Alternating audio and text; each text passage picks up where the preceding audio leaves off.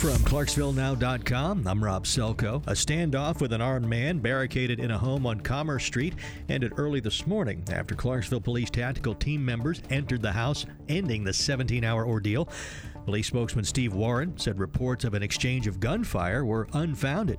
We did expend quite a few uh, of the 40 millimeter uh, tear gas rounds, and also people close to the river may have heard gunfire from the police department uh, firing range. We have a scenario shoot house there. Warren said the man has been charged with reckless endangerment. Hankook Tire held a grand opening today for its new plant near Exit 8 in Clarksville. Spokesman Wes Bowling said the plant will ultimately employ around 1,800 workers. That's the reason we came here. It was the workforce. We knew we'd have to hire a lot of high quality, skilled workers.